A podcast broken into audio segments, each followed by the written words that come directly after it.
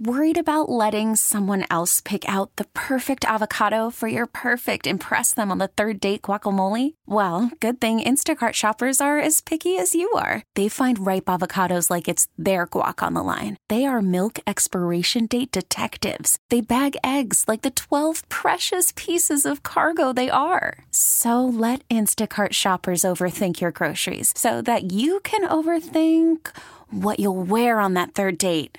Download the Instacart app to get free delivery on your first three orders while supplies last. Minimum $10 per order. Additional terms apply. Baseball is in full swing. NBA playoffs are heating up, and your NFL team is gearing up for training camp. Listen to the latest on the teams you love here on the Odyssey app. The biggest sports radio stations in the country, providing unrivaled local coverage of their teams, all in one place. Exclusive interviews with players, coaches, and team executives, streaming live and always available on demand. Stay in the know with your favorite teams right here on the Odyssey app. The Eagles certainly always like to make it interesting, don't they, for the fans? Yes, they do. I was like, are you kidding me? It was crazy. Now, they did end up winning, but they sure made that difficult, didn't they? Yes, they did. Oh, my God. Watching that game was just, it was tough. But the Eagles stopped the three-game losing slump. Slide, whatever. But I don't know if people, if the diehard fans walked away from that feeling very confident about anything. No. Well, at least the Cowboys lost the previous day, so that was a good thing. Well, you know what? Everyone was pretty much like quiet. Because, you know, the Dallas loses, I saw, you know, and it was, maybe it was the Christmas season. I didn't see as many, like, rubbing Dallas's face in it. Yeah. And then I thought last night, oh, God, if the Eagles lose, personally, I like watching them. I mean, they've made it very easy for a while, so I enjoy them. But I just hate the smack talk that either side has. So I thought, if they lose, I don't even want to look at social media, but they managed to pull it out. But the 49ers lost to Baltimore, and that Purdy got picked off, what was it, 4 times? Not looking too Purdy last night. Oh, well, you know, they can't be great forever. No.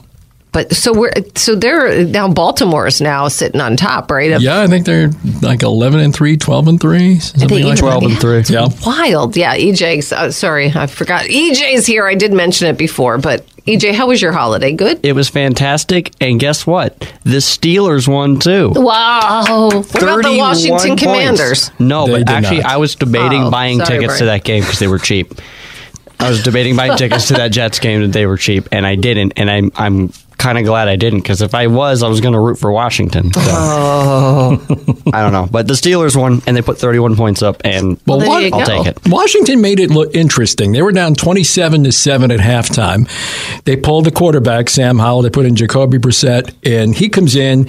He gets it close. In fact, they took the lead with about 4 minutes to go. I'm saying, you're screwing up the draft, Joy. Stop doing this. Don't win. But they managed to snatch defeat from the jaws of victory. When the kicker for the Jets kicked a 54-yard field goal with time running out, and Jets beat them. Boy, I guess it wasn't so great for Travis Kelce. No. Chiefs lose.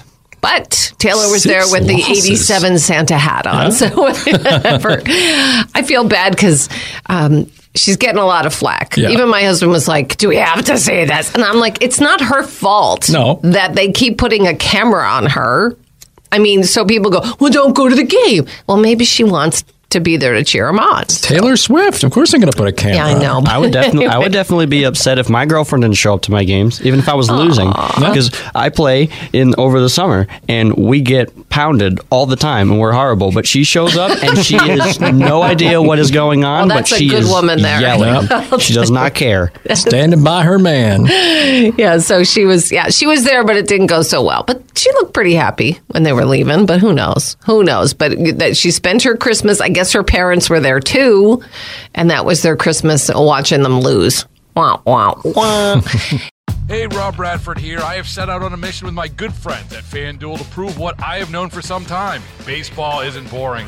Now I have a daily podcast to prove it, with some of the most notable people in the baseball world screaming baseball isn't boring from the mountaintops, or at least agreeing to come on our show. Players, managers, GMs, and yes, even the commissioner of baseball, Rob Manfred. It has been a constant wave of baseball's most powerful voices. So join the revolution. Subscribe and soak in baseball isn't boring. Listen on your Odyssey app or wherever you get your podcasts. You'll be glad you did.